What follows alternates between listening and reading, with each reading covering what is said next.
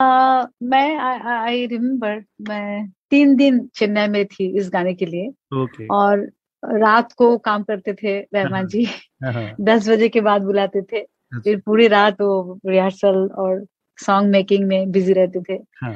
तो अ, 3 3 कंपोज़िशन किया उन्होंने। ओके। हर दिन उन्होंने एक-एक कंपो नैना मिला के एक-एक अलग-अलग राग में। तो अच्छा। मुझे कहते थे ये राग कुछ राग सुनाओ, मैं सा राग सुनाया तो उसके ऊपर वो कंपोज़ किया। ओके। ब्यूटीफुल तीनों कंपोज़िशन ग्रेट था।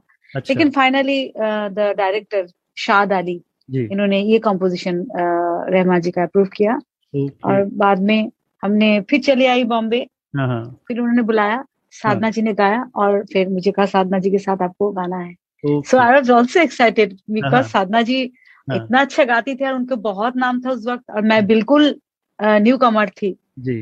तो बहुत अच्छा था, हाँ। ग्रेट। हाँ, हाँ। ओके, तो थोड़ा-सा नैना मिला के अगर हमारे श्रोताओं के लिए सुना पाएँ तो?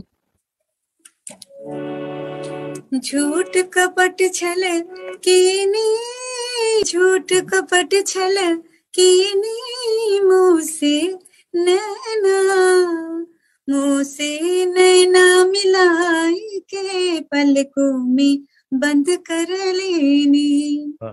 नैना मिलाए के